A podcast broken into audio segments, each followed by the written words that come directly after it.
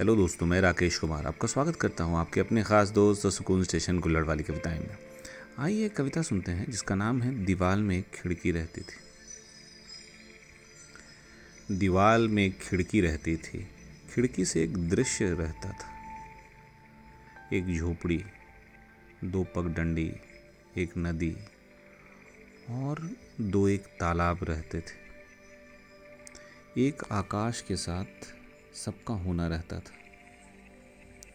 लोगों का आना जाना कभी कभी रहता था।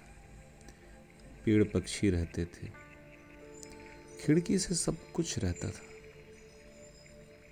नहीं रहने में एक खिड़की खुली नहीं रहती थी। रहने में एक खिड़की खुली रहती थी। खिड़की से हटकर दीवार में एक आदमी रहता था।